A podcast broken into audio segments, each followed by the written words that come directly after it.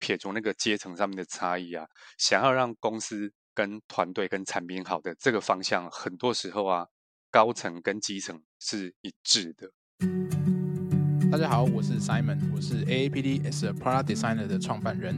AAPD 是一个致力于分享数位产品设计知识的教育品牌。我们将透过各式的内容，像是文章、课程、电子报，还有 Podcast 等不同的方式，还有载体来分享知识与经验，帮助你成为更好的设计师。欢迎在节目底下的 Show Notes 关注我们哦。No Shortcut 没有快捷键，是一个由 AAPD as a Product Designer 所制作的 Podcast 节目。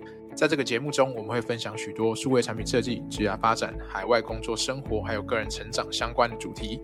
本集节目，我们邀请到了优势的 Richard 来和大家分享他如何帮助企业还有组织提高整体设计文化的成熟度，以及在过程中他所遇到的困难还有挑战是什么。最后呢，我们也讨论到了关于 Design Ops 设计营运的相关经验。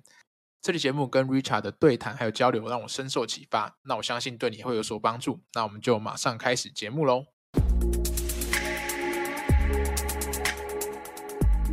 感谢 Richard 今天来参加我们的节目，非常开心可以邀请到你跟我们的听众做一些分享。那首先可不可以请 Richard 用你的话来跟大家做个自我介绍？虽然我们的观众应该很多都认识你了，不过我还是想要听一下你自我介绍一下。谢谢 Simon 的邀请，然后谢谢 No s h o r t c a r 然后很开心在这个地方跟所有的听众见面。我是 Richard，人称 U 叉理查哥。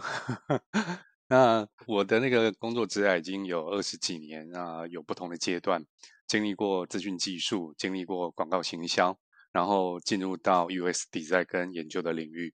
那这个过程当然最后也是来到创业，所以我有时候常常喜欢自己讲，我是一个生意人啊。那这种职涯上面的一些变化，我想今天在呃过程里面可以有一些心得可以分享。那我觉得老天都有安排。那目前啊。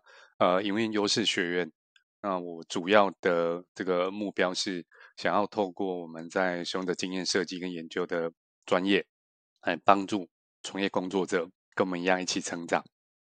了解了解，对啊，其实 Richard 真的是我敬仰的一个前辈啊，因为就是。呃不只是 Richard 本身经验很丰富，职场经验很多年之外，在 UX 领域，然后也在做很多。刚刚 Richard 提到在做学院嘛，教育这方面也是非常积极的在推动，所以这方面真的是我非常敬仰的一个榜样啦。对，然后我觉得今天我们主题是要聊，就是关于设计的价值嘛，怎么样去提高组织里面。然后设计的这个成熟度，甚至是有一些在组织里面设计成熟度不这么高，你要怎么把这个设计的文化带进去？我觉得这个题目我觉得算是蛮大的。然后 Richard 也有些蛮不错的经验，可以跟我们听众一起来聊一下。那不过我就想说，我们可以先时光机倒退一下，就回到可能 Richard 最开始在接触 UX 领域的时候，你当时是怎么样的契机开始进到这个行业？这样。好。哇，这个话题一开，我可以一小时都讲这个，讲不完。我之前的那个工作啊，因为在广告跟行销领域，然后我又有资讯技术背景，所以协助企业客户做很多比较复杂的网站的这种专案。那那个时光已经是西元两千年了，距今已经是二十三年前了。那个时候，其实我感到工作上面最不舒服的就是。当客户的这个需求有一些消化吸收之后啊，老是在专案的下一步之后就会被修修改改，所以一直在学习看有什么样的方法可以让客户不改，比如说学专案管理啦，学提案的技巧啦，学这个行销创意的这种说服跟沟通啊。我正在想说我要学催眠，听我的，听我的，不要再改了。那后来找到的方法，我自己觉得蛮有效的是。使用者经验相关，但那个早期我不懂，我觉得只有讲易用性而已，所以那个是我踏入 U S 领域最早最早的出发点。那那个年代大家不太谈这个词啊，所以我纯粹只是想要找一些比较有逻辑、有科学的这种设计方法跟流程，然后避免重复被修改。但后来发现，哇，里面太有趣了，不止可以做到这样，还可以做到很多很多事情。哦，所以就是从那个时候有一个契机，就是可能你不想要被 修修改改，然后开始去寻求一些更有效的方法，或者是沟通，然后把一些这种做产品或者是说做事情的思维放到你的沟通的这些流程当中。我觉得我当时也是有这种这种感觉，一开始认识他的时候，觉得单点单点看嘛，然后就觉得哎好像还 OK，但是发现那个海很深，就如果你真的要把这件事理清很透彻的话，你需要有非常跨领域的这些算是经验或知识，才可以真的去推动。所以我觉得进到这个领域对我来讲是误打误撞啊，不像说现在更多年轻的朋友已经知道，呃，user experience 是在很多产品团队里面被重视的，然后非常非常重要。那我那时候真是误打误撞。其实时代不一样，我们在接触这些资讯的管道，跟你怎么去踏入这个领域，光我现在跟在更新的一代又已经不一样了。就是以前我那时候可能六七年前学的时候，也是我觉得资讯也没有到这么多，但是可能现在的话是反而是资讯太多，然后大家很不知道要怎么样去找到有用的资讯。对，因为现在你看 AI 要出来了，所以那个速度真的是非常快，赶都赶不上这样。没错，因为 Richard 你其实自己也创业很多年了嘛，你也懂一个公司可能刚刚开始，那可能需要去导入这个 UX 的文化，或者是讲这个设计的价值，可能没有这么容易。那过往你可能有服务过很多的公司，去帮他们做一些设计的顾问也好，或者导入设计的这个服务，或是一些流程等等也好。那你自己合作的这些企业或组织，大概是有哪些类型的？可以跟我们分享一下吗？因为又是在台湾市场耕耘比较多年，那。其实现在会找我们的企业客户哈，基本上不太存在那种成熟度最低的，就是基本上没有观念的，没有观念、没有想法，那完全不太可能接触到我们。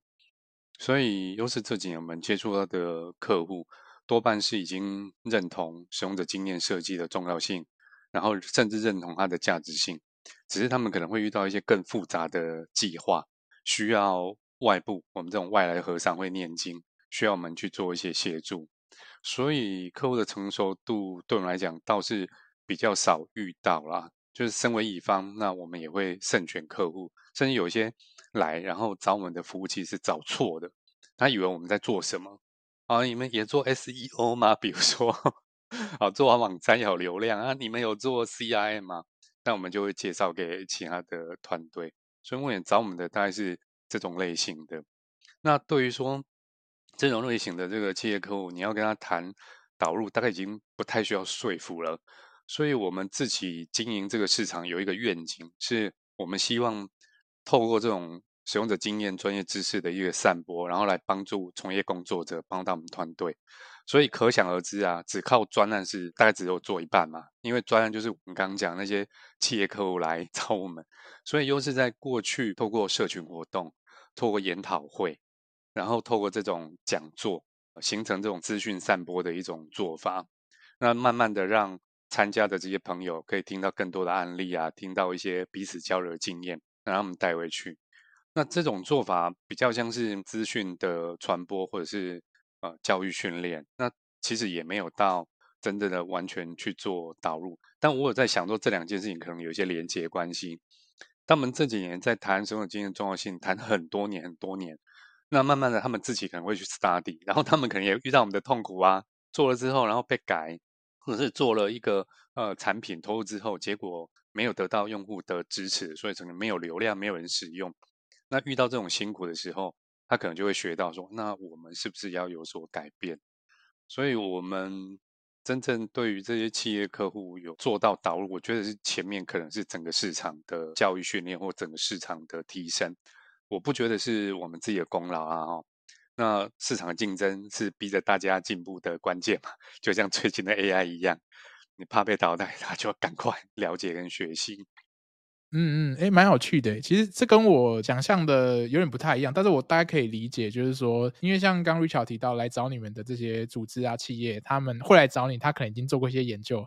然后他就是觉得有遇到痛点，他想要找专家来帮他们解决问题，所以他们已经有这个，不管是预算也好，或是心态上已经建立好。那刚刚 Richard 提到的做这个资讯散播这一块，其实我觉得这有点像在做基础教育。你不是去到一个企业去跟他说，哎，你要重视 UX，由下而上，先从这个最基层，可能说一般大众会接触到这些资讯，各自渗入组织里面，然后它整体产业这个市场的这种成熟度会先提升到一个阶段之后，组织再有更多的明确的资源去投入，就不是只说你只救一间企业，然后另外一间就零成熟度这样子。所以我刚刚说这件事情不是光是又是自己在做嘛，因为早期在推动使用者经验有 UI Gary，那现在改为 USDW 协会还有 ISDA 协会，然后我们营运的 HPS 社群，我觉得这些在那个早期投入的，我们称为叫教育哦，或者是资讯传播，有点苦工，但其实乐趣很大了。坦白说一点都不苦啦，但它应该是有效的。然后再加上整个国内外市场的发展，所以自然而然时间到了，这些东西就会开始被企业所重视。然后这时候企业才会引发出这种需求，说：哎，那我们到底是要把这些知识内化到企业内，还是我们有一些需求，我们找委外的乙方来合作？那那时候才会发生。我们现在倒是有一些企业客户在谈数位转型，就有一点那种导入的概念，会来问我们。然后他们可能一开始是要做教育训练，觉得就是学会嘛，学会就会了。但我最近几年我都很诚实，我就说：哎呀，你们来上课很棒啊，我们会有业绩。但是不好意思，你们上完都不会有效，因为上完都是我的。嗯，所以我们现在开始在告诉他们，就是你可以选择另外的做法，就是结合你们内部的 project，然后由我们的 coach。进来跟你们团队一起协作，那我们把它称为叫教练顾问的模式，这种就有一点导入的意味了，因为里面会涉及组织人的成长，然后到产品的成效设计啊研究，就蛮有趣的。的确，就是这个东西好像没办法像一般学生去上课一样，你不可能上完课你就会嘛，你一定要透过一些输出实作，尤其企业的话，它的场域又更复杂，它有人的问题、沟通流程的问题。所以我觉得用这种教练顾问的模式是整合到在他们的里面的整个工作流程，我觉得有点像共创哎。共创倒不见得，顾问的那个模式啊，我把它称为叫做你有问我就会回答。但是教练的模式呢，是引发他自己要思考突破，因为很多我们在谈使用者经验设计的方法论流程，你看从二零零五年，然后 UI Karen 已经开始讲讲讲讲啊，我我还是会听到有很多。朋友会说，这个在公司里面他推不动啊，什么老板不重视啊。但是蛮多时候我在深入去了解，其实是他自己的个人心态没有突破，所以有时候真的不是组织的问题。那这时候如果你只是一直教他说你该做一二三 A B C，但他一定会回答你说，我觉得没有钱、没有资源、没有预算，什么老板不同意啊等等。但我觉得那个真的有动机的人，其实都会突破啦。所以在这种叫导入的过程里面，就是在 US 要进入到企业组织里去帮助他。我自己有一个很重要的信念，是要先改变人的想法。你要先相信，而且你要相信你做得到哦。了解了解，我要相信 UX 是很有价值的。就首先从我开始，然后我才有办法去当做一个叫做布道者。不过这真的是有挑战啊，因为除非这个人在公司中有一点地位在，或者说如果他真只是一个真的很基层的话，也是有点难，还是不一定。不一定有遇过真的成功的案例，这样。我接触的那个企业组织哈、啊，就是基层的同仁，这个会接触到，这比较像 Simon 你刚刚提到的，他是属于比较基层，所以讲话可能比较没有人听。但我也会接触到高层啊，很妙的是我的观察就是，高层的会说我很愿意授权，我很认同使用者经验设计，我很愿意投入资源以用户为中心。但是呢，我的同事，我的这个部属呢，好像不太愿意动。但是基层的他也会跟我讲说，公司讲的是一套，然后怎么样？但我发现啊，如果我们排开撇除那个阶层上面的差异啊，想要让公司跟团队跟产品好的这个方向，很多时候啊，高层跟基层是一致的。所以换句话说，有时候基层啊，我在 coach 的时候，我会鼓励他们要勇敢讲话。他们有时候会自己去揣摩老板的看法，跟揣摩那个高阶主管的。某一句话，然后解读完之后会往负面去做归纳，没有啊。其实你只要大胆的跟老板说，我们想要做什么，我们应该有预算，我应该有时间，你应该给我加班费，爸爸，你要敢讲，哎，没有讲，老板根本不知道，然后他自己想完之后把自己吓死。我遇过蛮多这种例子的，所以我帮老板讲话，然后也帮基层讲话，这样。还蛮像西方的思维，就是说我今天有一些我想做的事，然后我敢去说出来，然后我敢去争取我应该有的权利，或者说老板今天讲的我不同意你的看法，我也敢去讲出来。三美应该很有感受吧？因为你知道那个台湾的企业文化跟去到西方，真的哎，我觉得。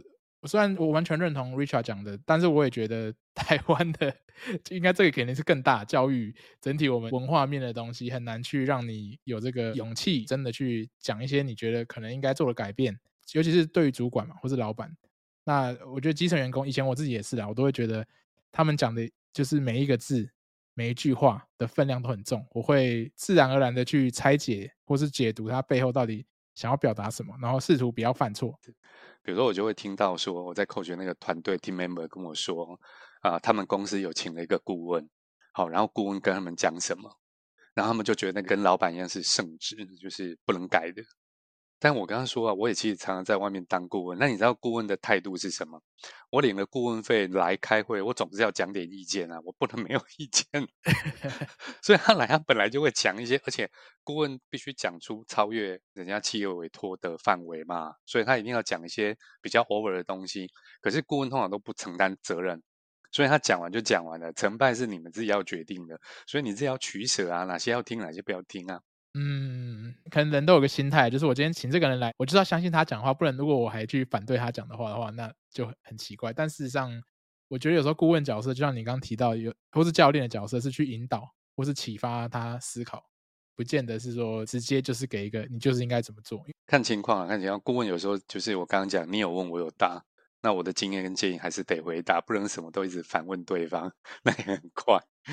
哎，那我觉得蛮好奇，就是说，你说这些企业来找你们，可能都有一定的成熟度嘛，或者说他至少对这个 UX 已经有一个心态，他想要去做转型或导入。那我蛮好奇是有没有什么样的步骤，或是你的流程大概是怎么样？就假设今天我们的听众也有人跟我们一样是乙方的话，那就是就乙方的角度来谈，因为我毕竟在这种甲方自己做产品的团队经验比较少哈。那我们自己是这样子衡量啦，就是就算我们很想帮很多企业客户，但我们也不会不自量力的所有人都帮。所以第一个步骤会是慎选客户。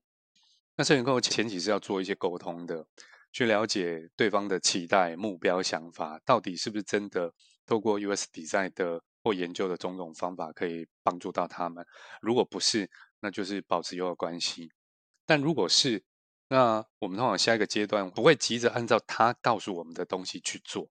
客户带了一个题目，然后他认为方向是往左边走。那大部分的乙方可能听到之后说：“哦，好，那你都已经想清楚，那我们就往乙方走。说你要做什么步骤，什么步骤，我就听你要帮你做哈。但我们会比较习惯是在这个地方先停一下。你要往左边走，为什么？为什么是左边？为什么是现在？为什么不是右边？还有其他可能性吗？那左边是谁说的？公司里面的利害关系人，等这些大家稍微搞清楚之后啊，我们可以给他的建议是：你除了左边之外，你还有右边，或你应该就要走右边，你根本不应该走左边。那我们会告诉他，那这一关通常是用来建立彼此的更进一步的信任。我们没有急着做别人的生意，但是我们把我们的关心跟我们的好的建议告诉他。其实这时候理论上他应该已经赚到了，接下来才会进入实质的合作阶段。那因为有前面慎选客户、客户的水准、客户的目标，跟我们能够提供的服务啊，有个旗鼓相当，那后面的工作就会比较顺利了。啊，那当然这个阶段过后之后，就是能够去检视成效，那是更好的。有时候做完的事情没有办法甲方告诉我们成效，那我们就是看甲方会不会回头来再找我们做第二个 project。那若有，那表示我们第一个 project 还不错。那有更多的客户，我们会期待在后面的成效，我们可以用数据追踪的方式去了解。这个是优势会提供数据分析的服务的原因之一。了解，哎，我觉得 Richard 刚刚讲这个其实蛮好，就是筛选这件事情，应该也可以应用在一些如果你平常有在接案的人身上。我觉得常听到就是说，你有在接案，可是你常会觉得业主一直改你的东西，在沟通上就有很多的摩擦或是挑战。那我觉得那有可能就是在一开始可能。你没有想得很清楚，为什么你要做这件事情？为什么他要找你做这件事情？有时候在很开头这个默契啦，或者是说信任感没有一个基础的，贸然跳进去开始做合作的话，你可能赚得到这个钱，可能会赚得很痛苦。之前在那个广告行销行业的时候，当乙方当很久了，吃足了苦头啊。这个地方有一个观念叫取舍，就我们常常在讲策略，策略，策略就是你要达到一个目标，然后你要有什么选择嘛。就取舍，所以真的要搞清楚自己要什么样的客户。那你如果什么业绩都要什么按照接，那就会什么奇怪的这种专案都会跑进来。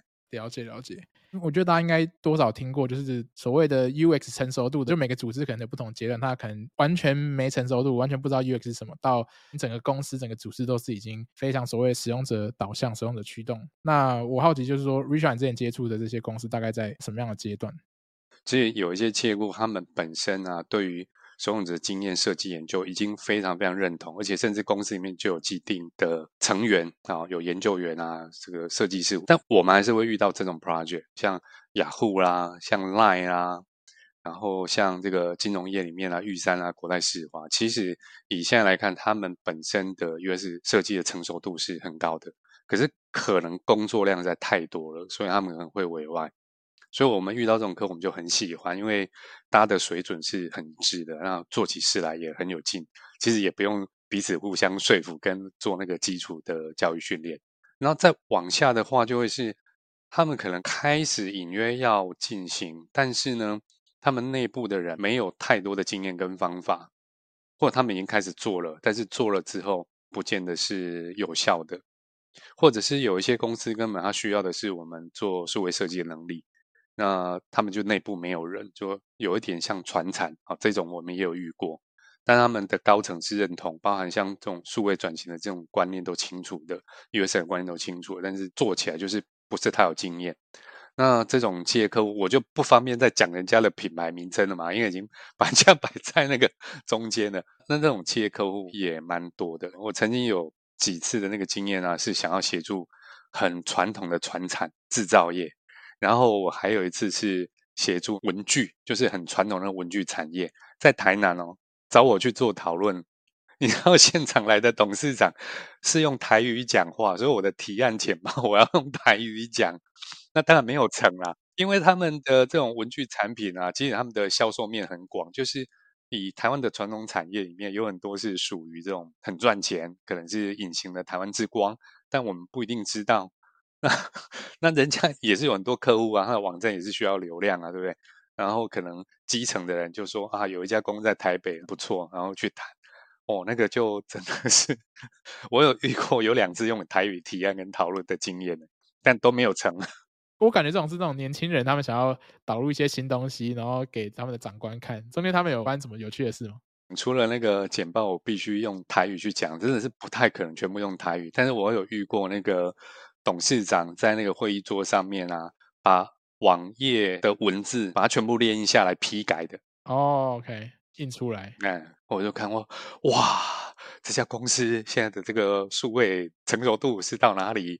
可能要先做资讯化、无纸化，才会有 UX。阶段还更前面，就是甚至连数位化成熟度都非常低。像这种我们一般来说会 reject 掉了。那我自己这个好奇心比较重啊，所以有一些。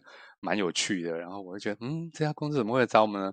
我就会很想要去碰触一下，嗯。可是我觉得，其实应该台湾很多公司还是在这个阶段。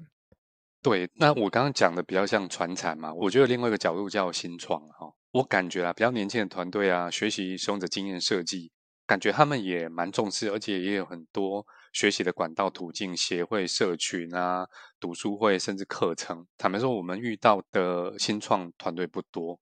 但我自己觉得，在台北新创团队很多 US design、US 的成熟度其实也都蛮高的，只是我们自己没有碰到了。那你过程中在跟这些不同组织合作过，有没有遇到什么样蛮大的挑战？呃，我举一个最近在协助一个比较传统企业形态的哦，我觉得最大的挑战哦是在组织文化层面，就你要讲资讯技术，甲方自己虽然不信，但是。找乙方还是可以找到很棒的团队啊，所以有时候技术不见得是真正的问题。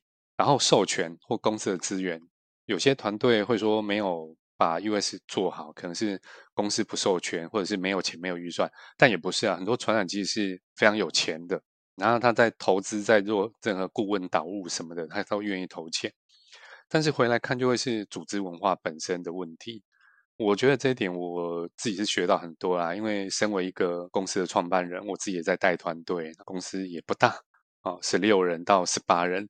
坦白说，光是在团队内部的沟通、建立共识都很不容易，那更何况一个传统企业组织比较庞大，那这件事情组织文化的影响不会只有在 UX，基本上对于这个企业要做任何角度的创新都会有影响。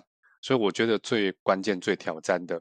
是在组织文化的层面，会不会开放沟通？是不是勇敢表达？上下的观念有没有一致？然后甚至有一些 我看到的是连最基本的沟通效率都达不到啊，就是沟通非常非常的单向，然后可能用很传统的发布方式，效率是很差的。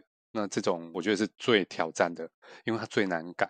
组织文化是长期累积下来形成的，冰冻三尺非一日之寒。它既然累积那么久了，就非常难改。嗯，罗马不是一天造成的，因为我觉得可能在传统产业，第一就是刚刚面临问题是，Richard 提到数位化程度很低，然后他们工作方式都是比较不能接受新工具嘛，或新流程，他比较不会去改变。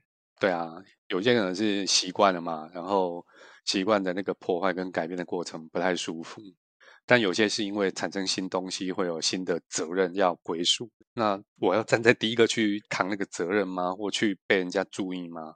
所以这些都是跟组织文化的关系还蛮大的。嗯，那可能就不是我们这些顾问或教练 UX 导向的需要解决的问题，可能也没办法，因为他们那真的是太大，日积月累的。这个要怎么说呢？这就好像医生跟健身教练，就是说我们想要帮助另外一个人健康，但是当我们是一个顾问是医生的时候，往往来的都已经是生病才会来找我，对不对？哦，已经那个病入膏肓了。对，那更好是那那不然我们当健身教练好了，来讲那个健康的观念，你就从本来是亚健康，至少先回到健康嘛，不要变亚健康就变生病了嘛。那这个我觉得是大家要一起努力啦。因为刚刚其实有提到蛮多次，很常会有可能一个企业里面的员工，然后觉得说，哎，我想要推 UX 啊，可是我就怎么样都推不出去。我觉得这个细节有很多，可是能不能请 Richard 跟我们分享一下，如果今天你要给一个在企业里面的话，想要去慢慢的推进这个设计的文化，然后或者要传递设计的价值，比如说怎么样建立信任啊，或者说怎么样去让这件事情真的在组织内发生，你会有什么样的算是建议，或者是可以鼓励他们去从什么方向去做这样？我觉得在学习 UX 相关的知识技能相关的这一部分啊，现在的时空来看，这些资源都成熟。那我自己在那个人资领域里面啊，看到这种跟知识技能有关的学习哦，它有三个单字在代表，叫 ASK。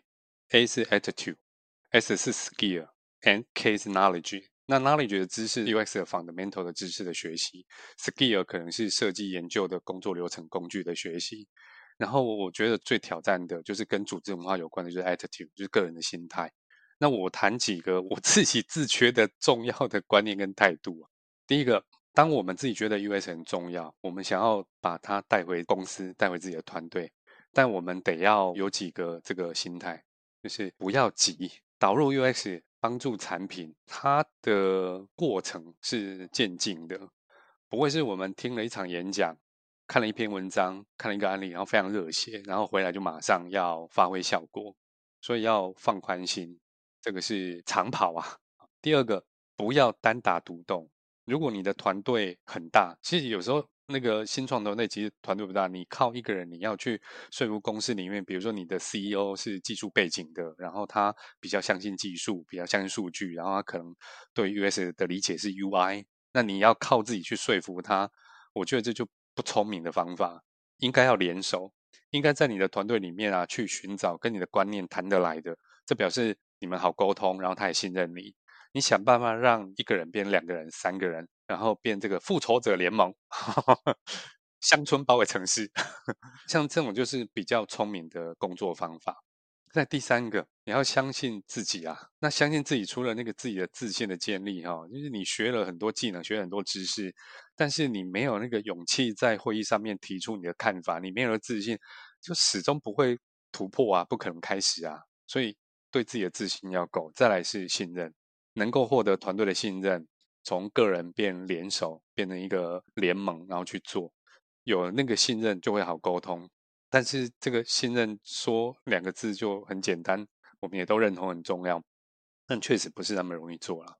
信任我自己会这样看哦，信任跟我们在谈的沟通跟同理会有一点点接近。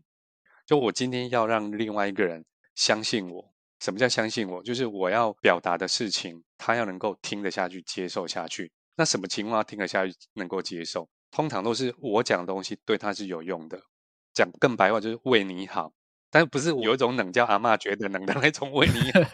你今天如果要跟老板沟通，要取得他的信任，不是一直告诉他 UX 多重要，别人怎么做，然后有什么案例。其实一开始应该是先。贴近老板的困扰跟苦恼跟他的目标。我加入这个团队，谢谢你给我这个机会。有什么可以效力的？老板，你的计划是什么？你的目标是什么？那我可以多了解一下吗？你上次布达的这个任务，公司讨论的 OK 啊？我想要多听一下，多更深入。我在干嘛？做利害关系人访谈啊，对不对？这种在技能里面叫访谈嘛。你用这种方式去同理，然后当对方听到你关心他的时候，他就知道你是真心的，然后他愿意把他的想法跟你讲，然后你再把这些内化之后，再从他的困难、目标或疑问里面找出一些相对的方法来协助。你自然而然人家会去相信你啊。反过来，我把这种信任关系建立在甲乙方，也是一样的道理。像我刚刚一开始讲，客户来找我们，你不会什么案子都接啊。先了解你到底需要的是什么啊，不是帮你介绍一个朋友，SEO 高手，我帮你介绍一个团队，他们的技术开发很棒。你真心的为人家好，同理他的需求，这时候再提出解方，别人就会相信你。但是如果只是你一股脑的把自己的知识啊，学到的东西要灌输给别人，诶，通常是没有用的。人超能被说服的。我 Richard 刚讲这一段，我真的觉得真的是要资深工作者，真的职场要很多年经验才讲得出来。因为我以前就有点像那个很热血的那种 年轻人，就是我要跟你讲我学到的东西，我的知识是什么，你应该这样做。但是我后来工作久了之后，就发现，就是刚提到人与人信任基础合作的关系，它的前提是。你第一，你要可以换位思考嘛？你要理解这你沟通的对象他在意的是什么？你想要达到利益跟他的利益之间有没有关联？在达成他的利益的过程中，你的利益是不是也可以在里面被发生？我觉得已经是整个你在做合作上面的一种方法或策略。然后，当然目标是导入 UX，但在此之前，人的问题是最重要，要先有这个信任关系。没错，我也常常听到设计师的朋友会跟我说，跟技术人很难沟通。然后通常 UX 设计会很想把 UX design 的好处啊，什么都交给公司里面的技术人、产品经理。但是我也相信很少设计师认真的去了解技术人到底他们在学什么、搞什么，跟他们的困扰是什么。你就不知道人家的痛在哪里啊？所以他不接受你，不是刚好而已吗？不然人家开始跟你讲各种技术框架，你是听得下去哦？你也听不下去啊，对不对？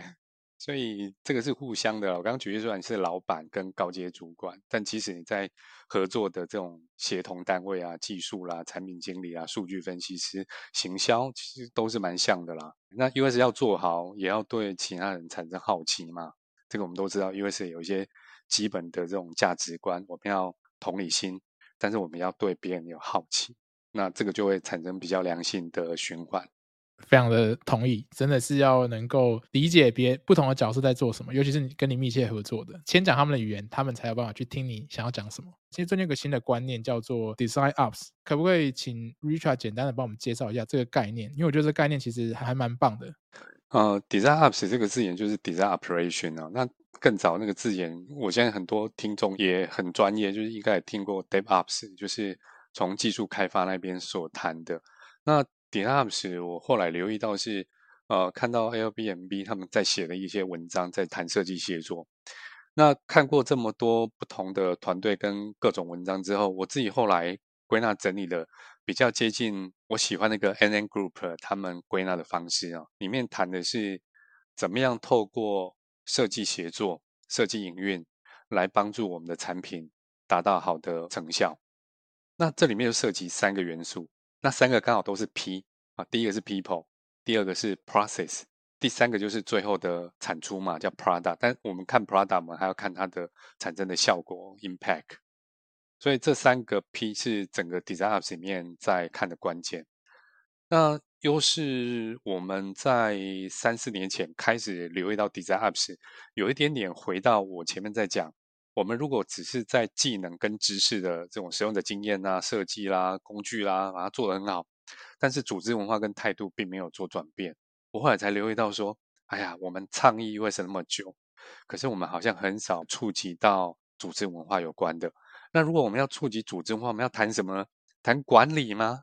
我觉得这种管理的字眼啊，在企业里面常出现的就企业管理。可是我自己感觉跟 US Design 的。这个领域比较偏年轻的文化，谈设计管理是一个太严肃的用词。那我就很喜欢 Design Ops，因为它叫营运，叫协作，Operation 啊，协同。那这种协同就感觉有一个团队可以联合起来运作。那这个东西能够做好，其实它背后就是跟刚刚前面谈的组织文化有关。所以第一个 P People，People 就团队，其实就是也是组织文化嘛。第二个是 Process，工作流程。该怎么做？第三个是我们要做什么样的 product，它会产生对于 market 的价值，对于 user 的影响会是什么？那这个是我们为什么这几年啊开始谈起 design ops 的原因，因为我觉得老是谈基础那个 us design 或研究的流程，可能真的没有办法完全帮助到企业。了解了解，因为 design ops 这个词也是我从应该说我出国工作之后，在比较大的组织之后开始有提到。原本提到的时候只是一个概念，或者是一种做事的方式，就是跟人合作、团队文化或者是一些流程啊、工具的导入等等的。但是后来就是像我现在公司更成熟，它就有真的有这样一个 design ops 的团队，它还有细分啊，它有些分的是叫做 research 的 ops，它就是专门在处理研究这块流程。因为你知道研究其实很繁琐嘛，前面有什么招募啊，用什么工具啊，然后怎么分析啊，什么之类的。那可能有时候设计师要 cover 这些东西就真的很累了。他们的作用就是说，让设计师可以用最有效率的方式做完研究，不用再担心什么工具啊，甚至他们找人都帮我们找好，我们只要给他条件。对，那有另外一个。比较 general 的 ops，它叫 design ops，然后它专门在做设计文化的建立，包含说办活动，或是办一些分享，知识型的分享，或者是那种非知识型的那种活动都有，大家同乐的也都有，对吧？然后也会发一些设计的电子报，给这全公司的，让大家知道整个设计团队在做什么事情，然后我们有哪些改变等等。我是比较幸运啊，我的公司就是整个很设计驱动的一个公司嘛，所以。会有这样的文化，也不是说太奇怪。它其实有帮助到说，呃，其他职能更了解设计，然后工具上或是流程上的，一直追求就是最高的效率。就是我们就是设计师真的可以很专注在做解决问题，不会说你还要被一些其他的事情分心这样子。我就觉得还不错。好，Simon 分享太棒了，而且你们是实际的那个案例经验，所以如果真的想要影响自己的公司团队啊，我们自己觉得 UX 很重要。我们想要帮助公司、帮助我们的部门跟团队。那你刚刚提到很多事情是传统的 US designer 是不做的、不碰的，发电子报啊、办活动啦、写一些内容啦，甚至有一个 roadshow 啦、case sharing 啊，然后这个是要对其他部门的哦。但你如果是埋头苦干，就只是想说啊，我把事情做好，别人就会很感激我、很谢谢我，然后就认同我。没有啦，每个人都嘛只顾自己，哪有人在乎别人？像你们那个能够跨出去就太棒了。那我也鼓励那个听众的这些年轻的朋友，可以可以大胆做一些尝试啦。我就像刚刚 Lucia 提到，他们其实真的不知道设计师脑袋在装什么。可以分享一下，我们公司有个叫做 Customer Breaky，就是一起吃早餐，然后听顾客讲什么。然后就是会有五个研究员，他们每个人其实很短，就大概十五分钟的一个 highlight，就是他们这五个研究员这一个月做的所有的研究。那它是整个全公司性的，谁都可以来参加。产品的某个领域现在发生什么事情，然后顾客的声音是什么？这个研究的这个影响力就变得很大。它不是只是在产品上，它是整个公司的算是教育，或者说把顾客的声音带到整个公司里面。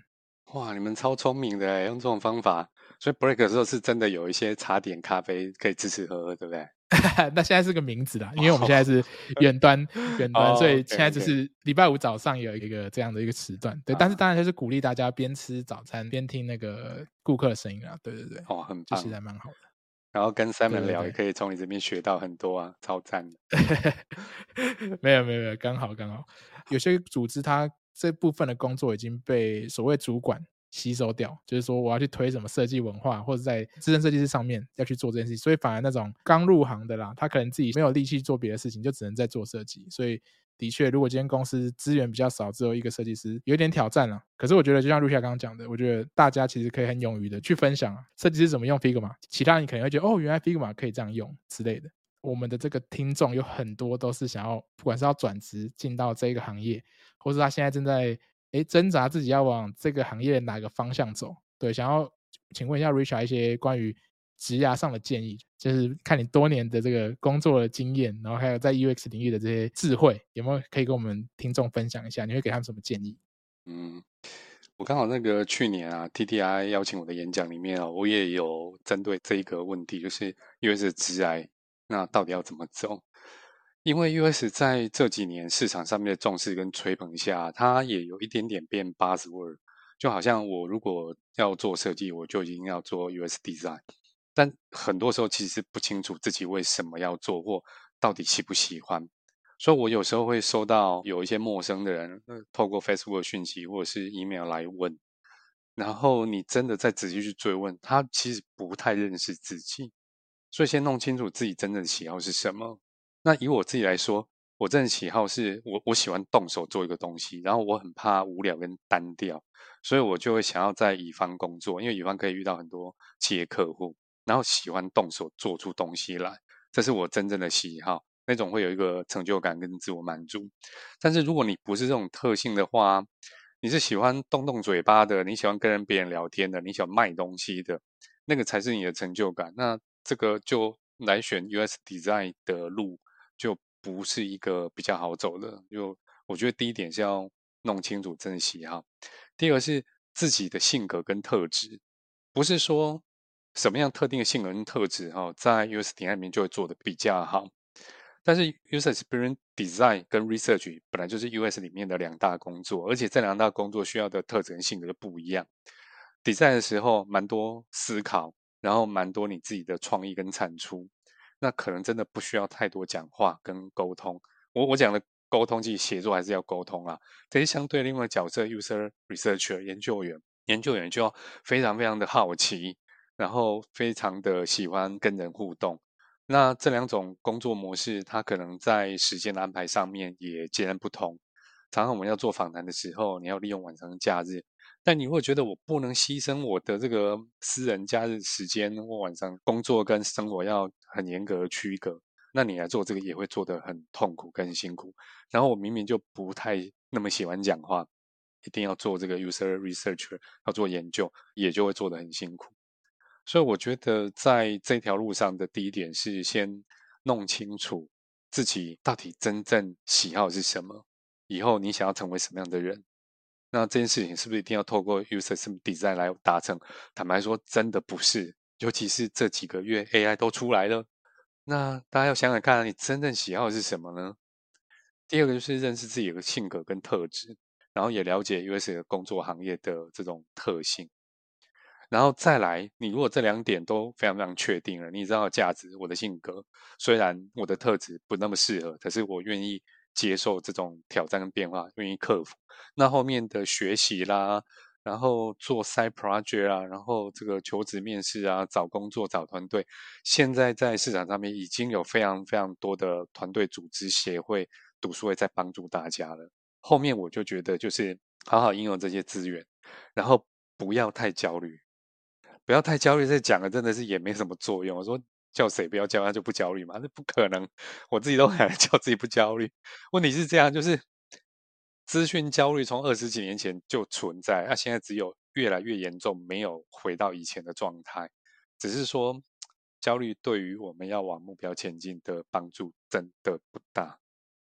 那当我们选择专注在焦虑，我自己的性格啊，就会越来越焦虑。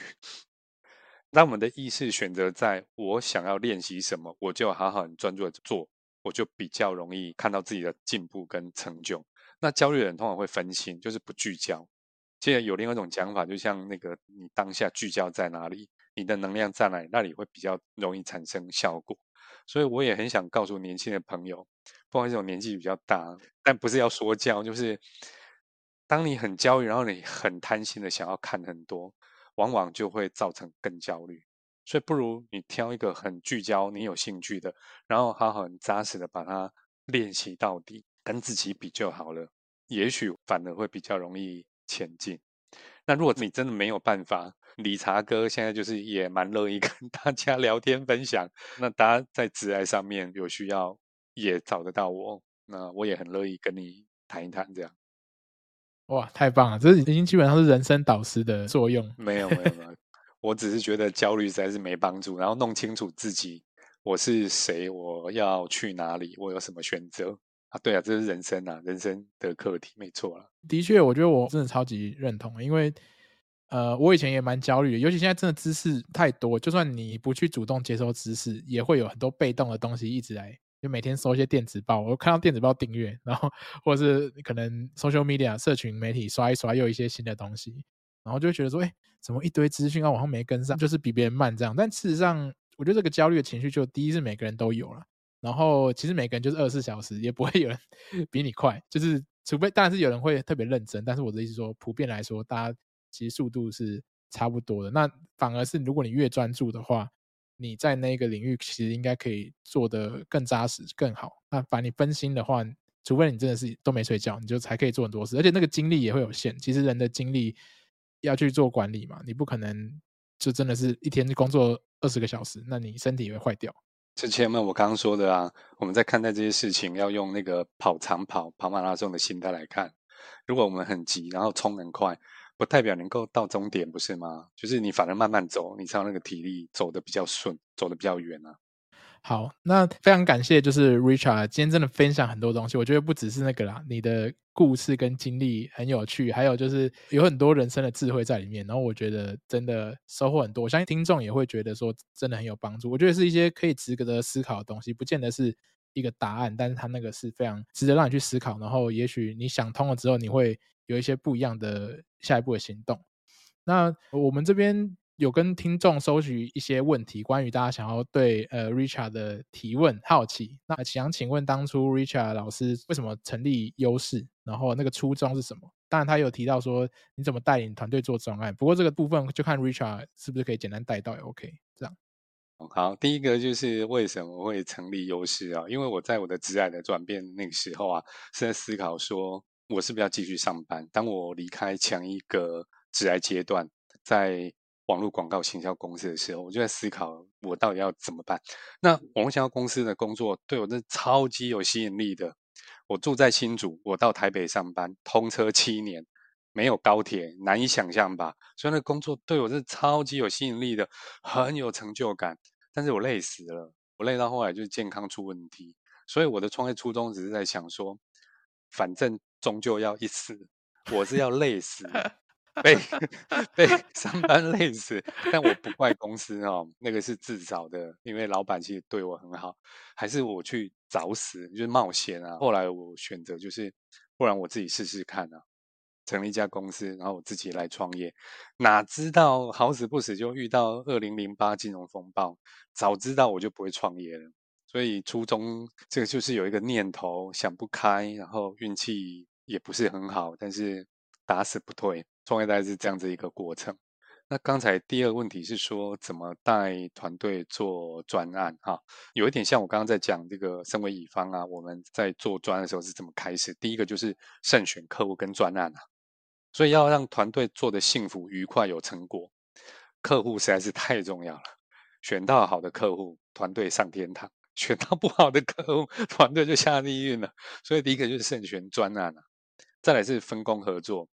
什么样的人擅长什么，然后就在那个地方去发挥。所以当然，因为我们的擅长也会影响到说，那这个专案需求刚好是不是我们所擅长的？因为像优势我们自己的专案里面是不做到最后的设计落地，所以如果硬要做这种专案，那只会搞死自己而已。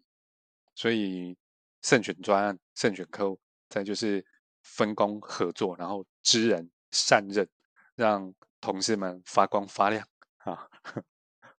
哇，哇，哇，真的非常有道理，真的，真的，真的是要这样子，大家才可以既有成就感，然后又真的可以发挥自己的所长跟价值。最后的话，就是呃，想问一下 Richard，你有没有什么样你目前正在做的一些事情啊，想要跟我们的听众分享一下？我的年纪跟我的人生阶段到另外一种，我自己把我自己定义成我要进入第二个人生阶段。那我前一个人生阶段呢，在啊，自己的成就。包含到学习，或者是知识，或者是那种所谓的传统的这种功利或资本上面啊，我自己很满足了哦。那下一个人阶段，我我发现我非常喜欢，就是我自己的快乐是来自于帮助别人 成长。所以我从去年开始啊，我的职称就改成叫 US Coach 啊，就是 US 的教练。那当然包含团队、产品，甚至到个人。所以欢迎。如果有这方面的需求，或你有想法的，不管是个人或团队，都可以找我聊聊。我们会把那个 Richard 的一些相关资讯放在我们节目的那个 Show Notes，所以大家真的如果有需要的话，我觉得 Richard 真的是一个很棒的教练跟导师啦。我觉得最后最后，我们节目叫做 No Shortcut，没有快捷键嘛。那我就好奇，就是如果有快捷键的话，你会想要什么样的快捷键可以帮助你达到这个目标或者是一个目的地这样？嗯，在我的人生第一阶段，就第一人生的时候呢，我要回答 No shortcut，我就会说，本来就是 no shortcut 啊，因为要长跑啊，怎么会有捷径呢？我刚刚也讲过了。但现在因为是第二人生阶段哦，我我现在变得更有哲理了。我会问的是问题是 why shortcut？Why？你如果要享受你的人生，你为什么要 shortcut 呢？你马上到达目的地了，就高潮了，就没了诶，那很可惜诶。我什么时候领悟这一点啊？几年前哦，台湾有市场在流行那个宝可梦。抓宝打怪那个真是太累了哦，然后等到我不知道到什么三十九级、四级的时候，真是打太久了，真是我好想有修卡。你知道我干了一件什么事吗？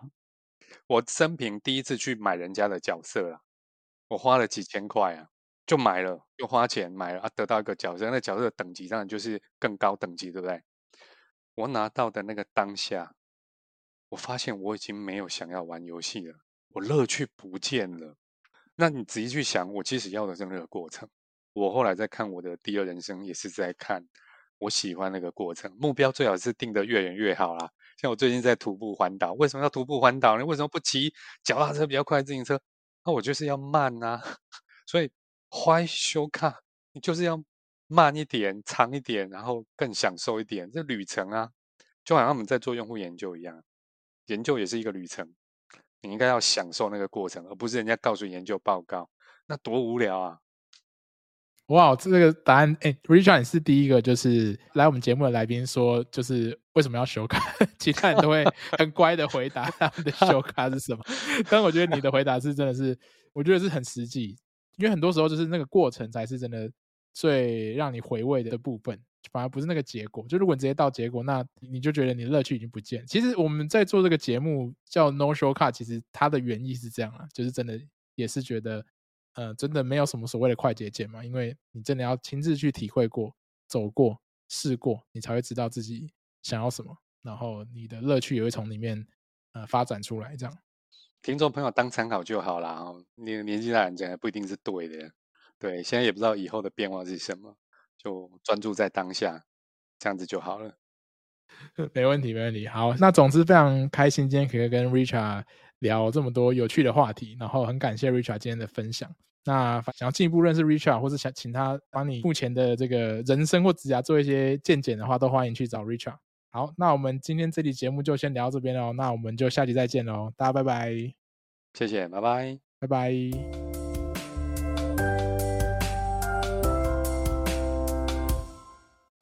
下期节目，我们将邀请到在 UX 教育深耕多年的 Sokin，他将会分享自己从 Junior 设计师到 Senior 设计师的转变，以及目前身为公司领导人的他认为 Senior 的设计师应该拥有哪些关键能力。那我们就一起期待下一集节目吧。非常感谢大家今天的收听。如果你觉得节目内容对你有帮助，或是喜欢我们的节目，欢迎到 Podcast 平台给我们五星好评，或是有任何的建议，都欢迎留言或是写信告诉我们哦。